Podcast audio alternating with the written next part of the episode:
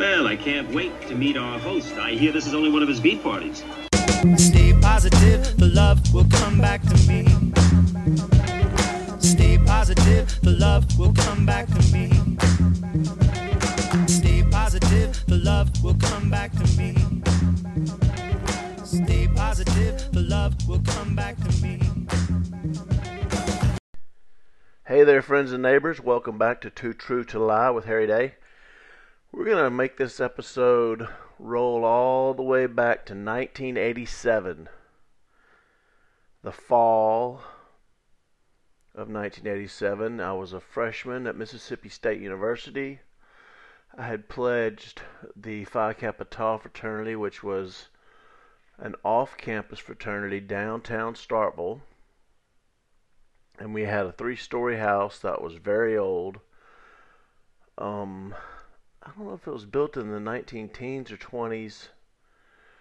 Uh, the fraternity moved into it in 1960, and we were there until 19. Let's see, I was, I pledged there, got initiated there. That's the first year. Then we were there the second year, so that would be 88, 89 and then the house was condemned, and so we had to abandon it and find another place. And we went through several houses before building on the row on campus, and then uh, not being able to fill it after I had graduated, and uh, fraternity went under. Um, this past decade, we brought it back. A lot of alumni got together and brought it back.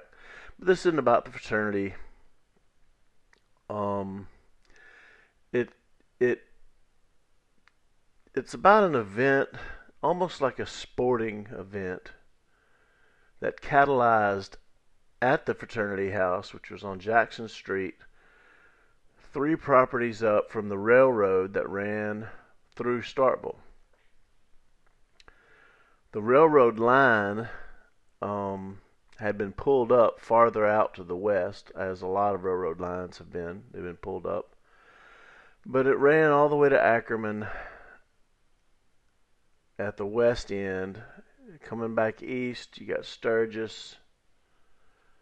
And then you have a little bitty town called Longview. And then you have Starkville, which was the biggest town this line ran through. And then going further east, you went through a long stretch of countryside and you hit West Point. And at West Point, it tied into a north south line that ran north all the way to Tupelo and ran south um, across Tibbee Creek Bridge once you get south of West Point, which is a place that we frequented a lot. And it ran south from there to Artesia, which was a, a tie-in rail line that kept going south all the way south through Mississippi, or you could go east again to Columbus, Mississippi, on the other side of the Tenn-Tom or the Tombigbee River. Now I'll lay all this out, and you're saying, what sport is that? Um, you probably won't find this sport on television or radio um, it was actually a lifestyle and a way of life, harkening as far back as trains have existed. And in the fashion that we rode these trains, it goes back to the Depression and pre Depression when people would just jump freight trains to get rides into town or back home or from town to town. When I joined the fraternity, we had some older members that had been there a while, and one of them was infatuated with trains, still is. He was six years older than me. We call him Dog. He's still six years older than me. He's from Prairie, Mississippi. That's why they call him Dog, Prairie Dog. He's not a dog. If he was, he's a good dog. He had been hopping trains. I don't know how long he'd been hopping trains at the time I met him in 1987. But he talked several of uh, us pledge, pledges, me, another guy named Todd, uh, James,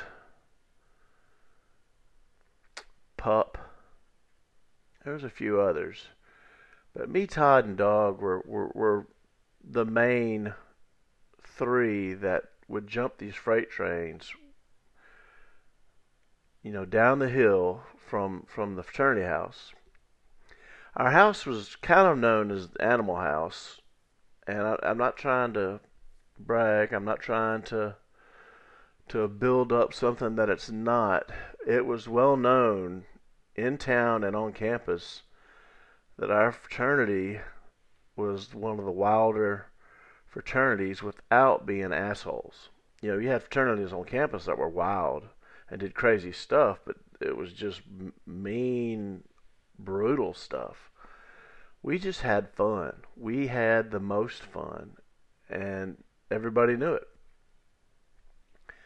Well, in the back of our house by the kitchen, we used to have a black cook named Lena, and before her Josephine, I believe, or maybe it was the other way around. And they they'd cook our meals in the evening. We'd eat at five o'clock p.m. And that's about the time that the train would come through Starkville. I believe it was headed to West Point usually. Sometimes in the afternoon, though, it was, you know, the trains never were exactly on time. These are freight trains, not passenger trains.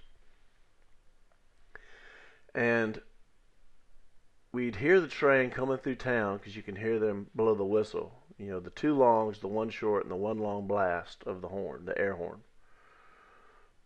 And when we heard it, we would go to the kitchen and see what Miss Lena had that we could wrap up in foil or put in a bag for food and then we'd go to our Coke machine right there by the uh, guest bathroom at the back of the house by the stairs to go into the backyard. We had an old school Coke machine that had uh, Cokes and Sprites in and Diet Cokes in four of the of the slots, and then in two of the slots we had beer. We had Busch Light, we had Busch beer, or maybe it was Busch Light. It, uh, when I first got there, it was Busch. I think it was Busch Light, but I'm not absolute. It might not have been light beer other than Miller Lite or Bud Light. But we had Busch beer in cans in the Coke machine, and it was 50 cents whether you wanted a Coke or a beer. And we'd, we'd you know, jam in our quarters and get as many beers as we could put in our pockets. And uh, whoever wanted to jump the train, there's usually at least three of us. Uh, the main three would be me, Todd, and Dog. And this is not Todd Magee. I don't know if he ever jumped a freight train. Todd Leonard, out of Memphis now. He was from Jackson. He lives in Memphis. Never see him. Never talk to him. Um, I do keep up with Dog. Anyway, we'd get some food. We'd get our beers. Uh, one time I took a, a bottle of Jim Beam onto onto a train. But we'd hear the train coming, and we'd go out the back door to Lafayette Street, which is on the back side of the house, and then we'd go up the two properties to where the line cut across that road. And as the train rolled through, going either west or east, we'd wait for the engine to get, you know, good on ahead, out of sight. And then we'd find um, the cars that usually held grain on the interior of the car because they had walkways across the top, all metal grid walkways across the top with little uh, outcroppings between the cars where you could just get on top and run and jump between car to car. And we would get on the train on the ladder, get in get in between where the couple was, and then climb up on top, and we'd just sit and hang out and just watch the countryside. We would lay low as we went through town so people wouldn't see us, because uh, as I had told in my jails, my jail visit stories, I'd been arrested for stealing a ride on a train because we were horsing around in the daylight and not hiding or, or being low key. And they stopped the train, and then we got caught by the deputies. So that was later in our train riding career, like three years into it. I, who knows how many train rides I'd ridden? Not as many as dog, but I, you know, I, I'd once stopped fifty, maybe fifty freight train rides. Um, there are a few that really stand out. And one of them was was just magical, and it was it was my first year at Mississippi State. I heard the train coming, and it was headed. let's see, which way was it headed? It was headed east to West Point. And that's about 12, 18 miles, somewhere in there, with nothing in between but countryside. This was in the fall because I remember all the trees were full of color, and it wasn't cold, but it wasn't hot. I remember I was wearing cowboy boots. I wore snakeskin cowboy boots that I wore the snakeskin off, and I wore the soles off because that's just I was just such an active, hyper young man. And uh, we heard the horns. We got, I think we got, we didn't get any food. It was a little bit later than five. We'd already eaten, maybe. Or maybe it was before dinner was served. But we hit the beer machine and we got our beers and we ran down and got on the train right in the middle, somewhere in the middle of a pretty long freight train. Climbed up on top, and we just laid down as we went past the street crossings where all the cars waited for the train to pass. And once you went under uh, University Drive, you were home free for 15 miles of just countryside. You hardly saw houses until you hit West Point. And this is late in the afternoon. And so we're riding and drinking our beers, and I'm sure we crushed them after we finished them and just threw them off on the track. And and we just sat up on top.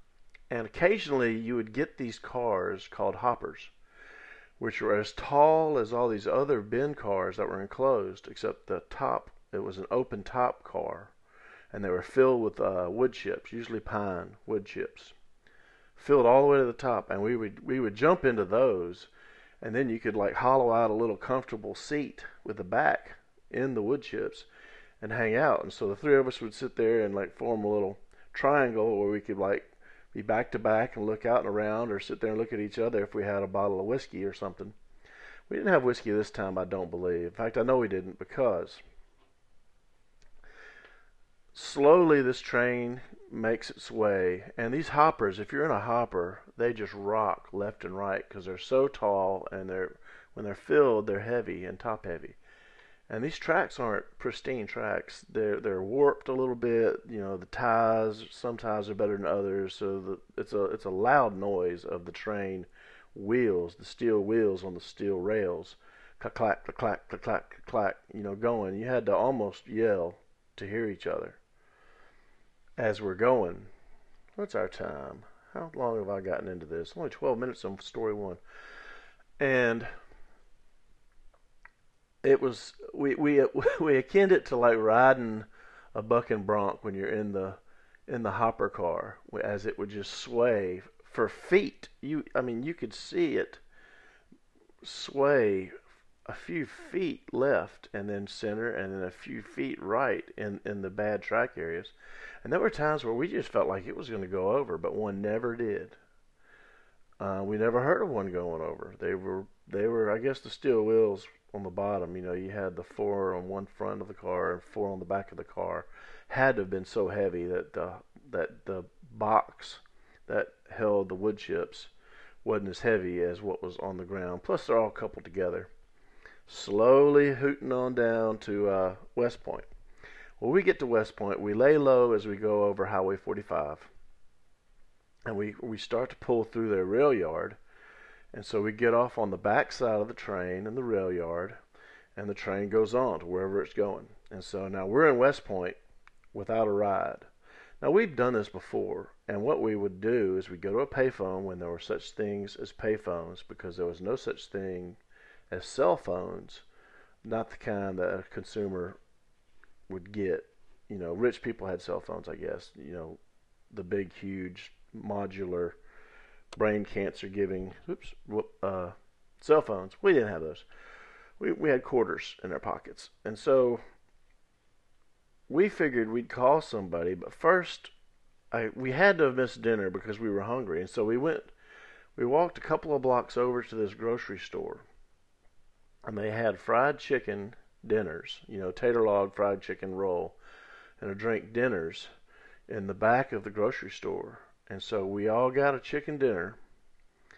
and we had a market to go.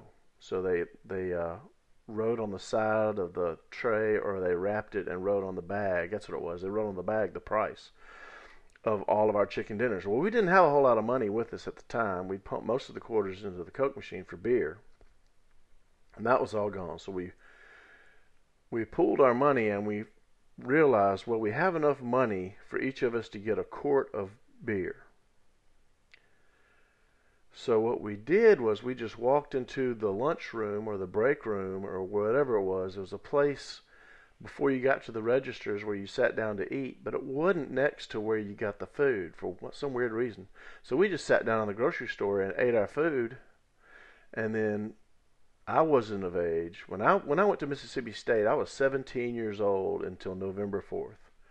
I had an apartment and a roommate, and I was a college student, and I was a pledge in a fraternity, and I believe we must have had 10 parties that fall at the frat house, and I threw up 10 times because I did not drink much in high school. I didn't. I, I got into a lot of mischief and I had a lot of fun. But I didn't drink and do stupid stuff drunk.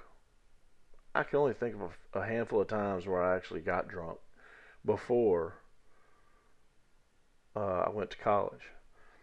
Well, I hit the throttle when I got to Mississippi State. So we eat our chicken dinners in the in the um, grocery store without paying for them. Dog is six years older than us, so he can buy beer. He buys all the quarts of beer for three or four of us, however many there were at the time.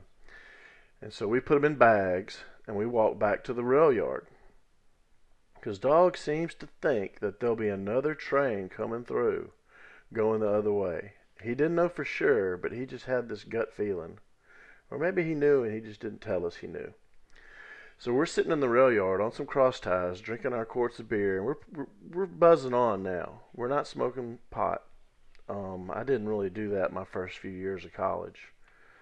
Um, didn't do drugs my first few years of college. The the older guys in the fraternities wouldn't let me because I was wild enough as it was, being a full throttle 17 and 18 year old freshman that had uh, never lived anywhere but at home, and I was fairly sheltered.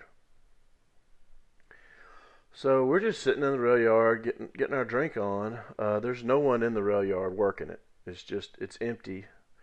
The depot is shut down, and so we're sitting there and we drink our quarts of beer. And about dark, it was just it was at twilight. I remember we heard the horn, and we looked and we realized from off the main north south line a train took the switch and was headed towards Starkville. And we couldn't believe our luck. So the train goes past. I even think the engineer honked at us, seeing us sitting there drinking our quarts of beer. And I would imagine in movie style fashion, we drained our quarts of beer and smashed our bottles on the ground, which would have been all crushed rock, or the or the cross ties that we were sitting on. And then when when the engine curved out of sight and the train, you know, we weren't sure how long this one was. The train wasn't going too fast yet. It's still. We jumped on the train in our same fashion as you jog alongside. I'm doing this in cowboy boots. You jog alongside. You put your hands on the upper steel rungs, and then you bring your feet up, and then you climb on up, and you lay down until you get out of town. And we did it. And we watched the countryside as we left town go from twilight with that, you know, beautiful azul blue sky. You know, the horizon's light white to light blue to, oh, what would you call it, royal blue to night sky blue to dark up high and stars. I just remember there's not a cloud in the sky, not a wind in the air. It was it was just the perfect afternoon of mischief. And we made our slow ride all the way back and we were feeling our buzz and we were just carefree. And we remember oh yeah, there's a party at the fraternity house. When we get back, the, all the little sisters are throwing a party for all the little brothers, or some some such thing. It was a little sisters party, but it was like a wine and cheese party, and so people were dressed up. Well, we hop off the train when we get in Starkville, and it's dark, and it's about eight o'clock or nine or whatever time it is, and the party's going on, and we are filthy. we are greasy. We are grimy. We weren't greasy. We were grimy. We were dirty. We had wood chips in our pockets and our and our shoes and socks and our hair and uh, in our clothes. Um, dirty from the rail yard, dirty from the train, and so the president or the social chairman or maybe the, one of the top little sisters we were at the back door where the beer machine was and uh, I guess we were borrowing quarters from somebody to get more beers to continue our party. They they said we couldn't come into the party because we were too dirty, but they would bring us food and drink, and that's what happened. So they did that until a certain time when they opened it up to, you know, come on in. I guess who knows why they really wouldn't let us in at first. Maybe because we skipped out on the party and went on a train ride. But I just I just always re- will remember in the 19 the fall of 1987 as a teenager jumping on a train in a fall afternoon on a weekday like a Thursday probably in Starkville riding the train to West Point going into a grocery store getting a chicken dinner eating it in there without paying for it pooling our money and buying quarts of beer, going back to the rail yard, drinking it, throwing rocks. Here comes a train. It's headed back to Starkville. We don't have to call anybody for a ride.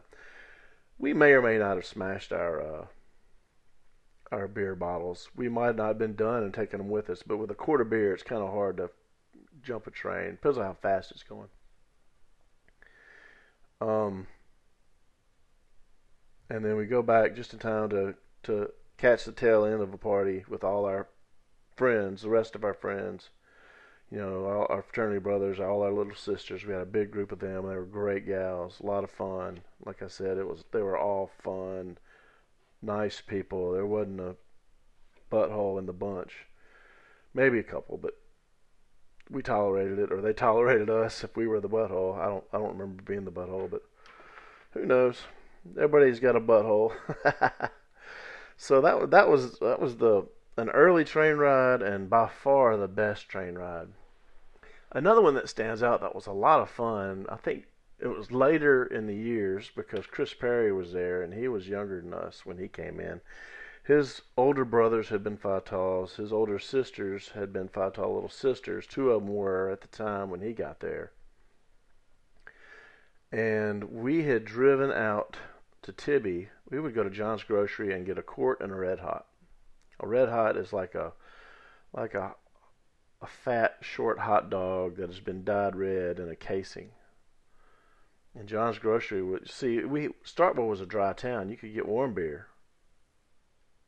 That was the fashion of dry. You could get warm beer, but you had to go to another county to get cold beer. And we'd all drive towards West Point, but not all the way to it. We'd drive out to Highway 45 before going north to West Point. And at John's Grocery, you could get cold beer. They had a walk-in cooler. They had the coldest beer in the county. They they were proud of it. We went there a lot, and so we had had a quart and a red hot and been hanging out at Tibbee Bridge. And a uh, train came through, and so two of us rode it to Artesia going south. And then when we got there, I guess Dog I think I followed him there, and then Dog said, "I'll follow y'all." That train's curving east. It's going to go to uh, Columbus, and that's good track. And we're like, "What does that mean? That's good track?" And he's like, "It's that means it's fast track. So you need to get on it. You need to get on the train quick as soon as it leaves the rail yard." He knew all about it. He knew everything about all about trains and speeds and where to where to do and not to do and all that stuff. So me and Chris, who was younger than me and, and very athletic, jumped the train. I think we had a pint of booze, and it was cold, and it was at night. And we got on the train, and that thing took off. towards about 20 miles towards Columbus through just nothing but countryside.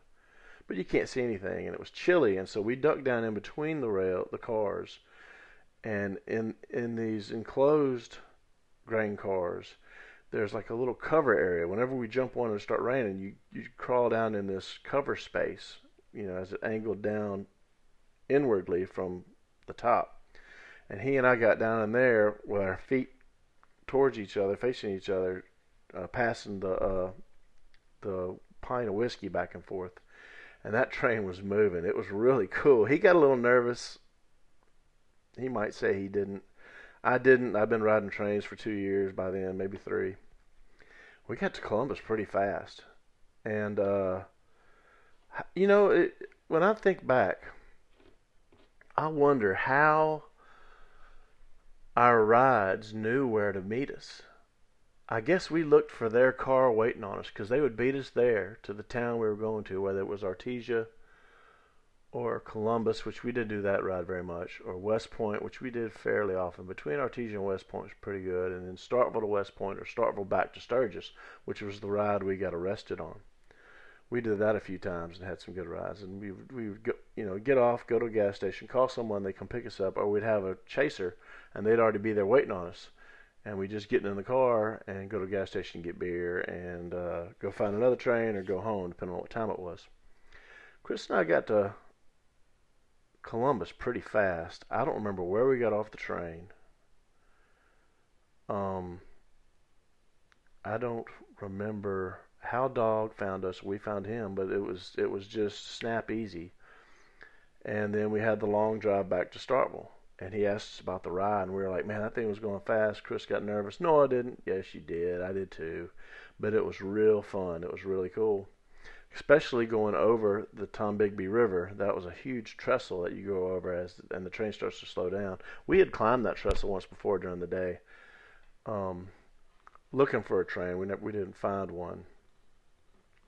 Um, another train story. Another train story. The day we got arrested, a lot of us tried to jump on that train. And one dog's little brother pup was getting on the train. I missed it. I was two cars back. And he stumbled and fell and hit his head and actually contracted amnesia for 30 minutes. Um, Todd made the train because he got arrested with us. Dog made the train because he got arrested with us.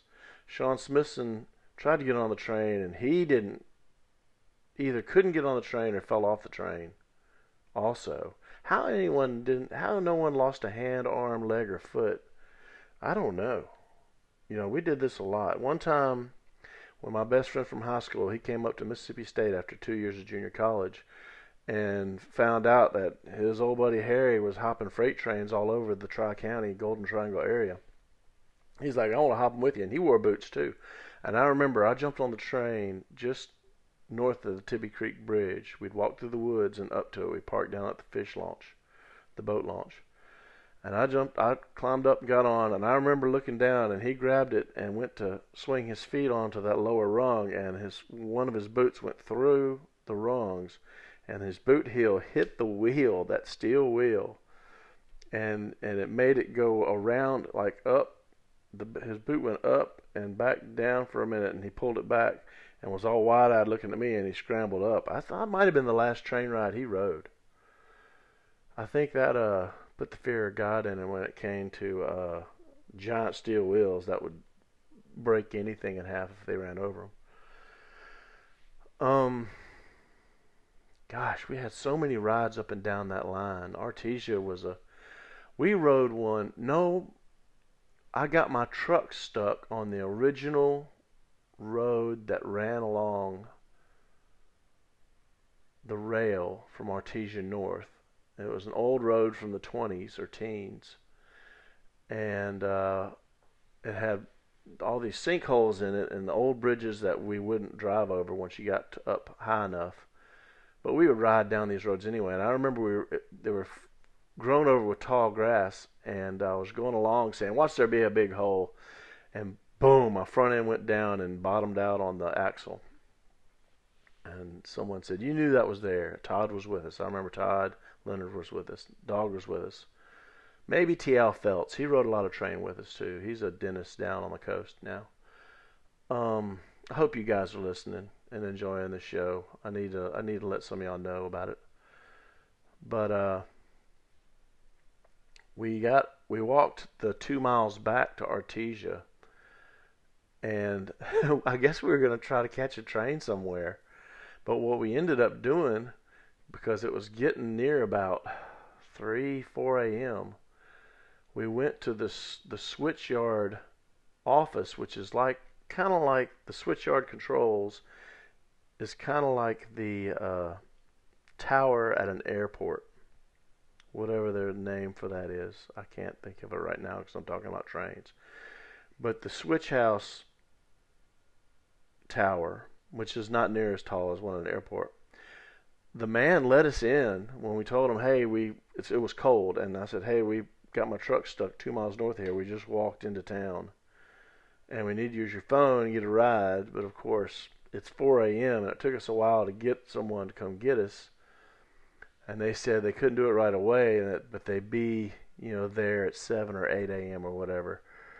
And we were just dead tired. And the man let us sleep on the floor. I think two of us slept on the floor, and one of us in a big chair in the switch room with all the red lights. He had the lights off and all the lights across all the uh, controls to the switch yard because the rail yard had like six rail lines that came together where you could park or roll through or, or move or you know bump and drop cars. And we slept on the floor in there. That guy was really nice. Um, I wonder if he lived there because uh, in those days of train riding or as Alan Pepper would have said, stealing a ride on a train.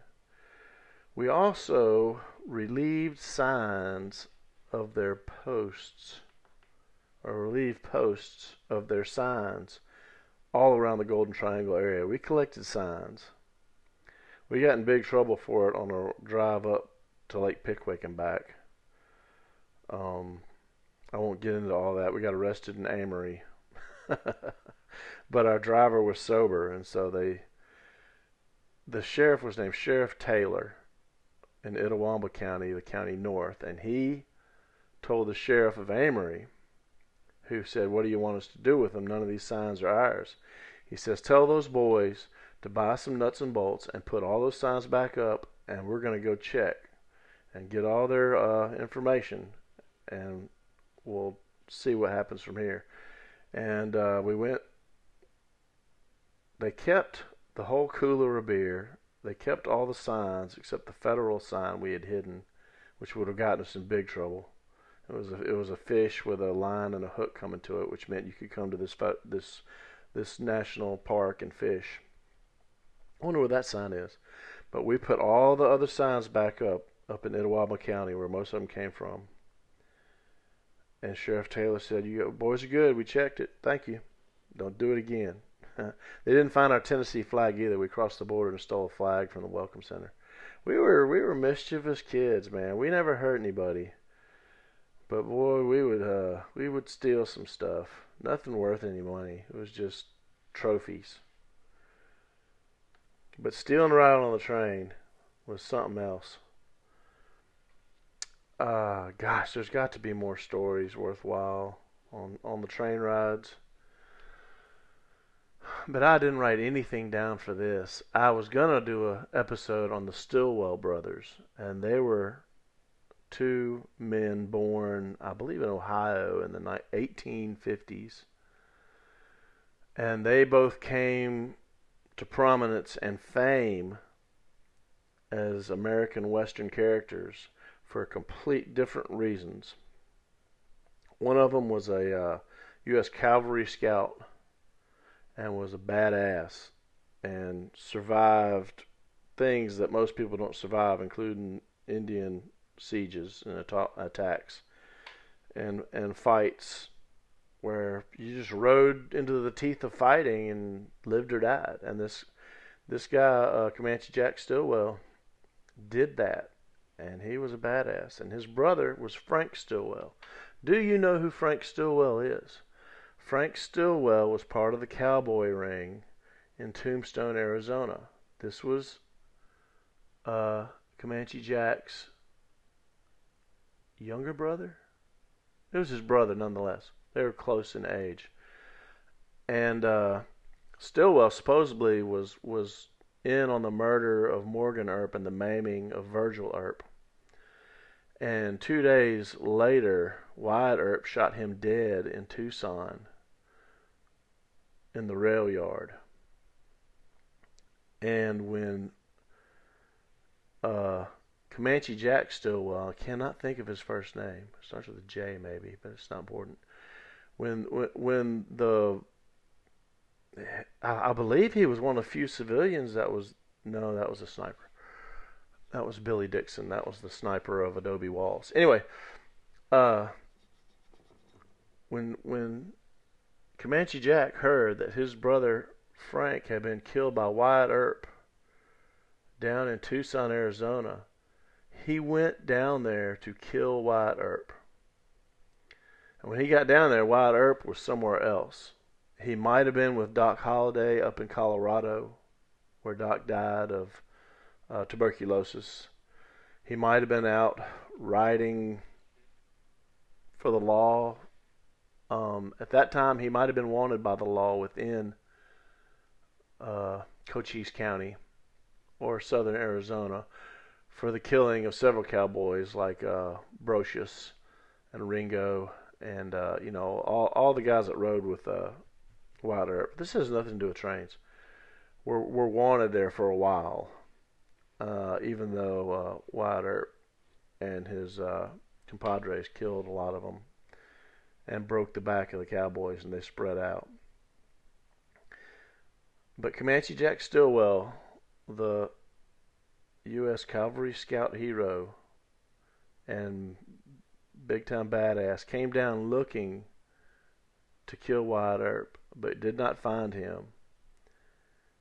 And it is said, I guess, that he found out what Frank, his brother, had been doing and what he was accused of and most likely had done, and decided that Frank even though he was his brother, got what he deserved in so many words, just to paraphrase.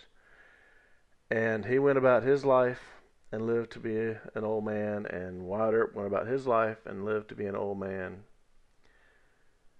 And that had, and they traveled by rail, and there I'll tie that back into the railroad stories. So we're almost about hit 40 minutes. This is 37 minutes 30 seconds. Stay positive and let the love come back to you and me. Um, that's what I'm hoping for. It's been a tough year, and a lot of you don't know why. And you may not know why for a while. My parents are alive. It's not that. My kids are in great shape, so my health is fine. Um, Love your friends, love your neighbors, do good deeds, give to charities, make new friends, and be genuine. And above all, spread the peace.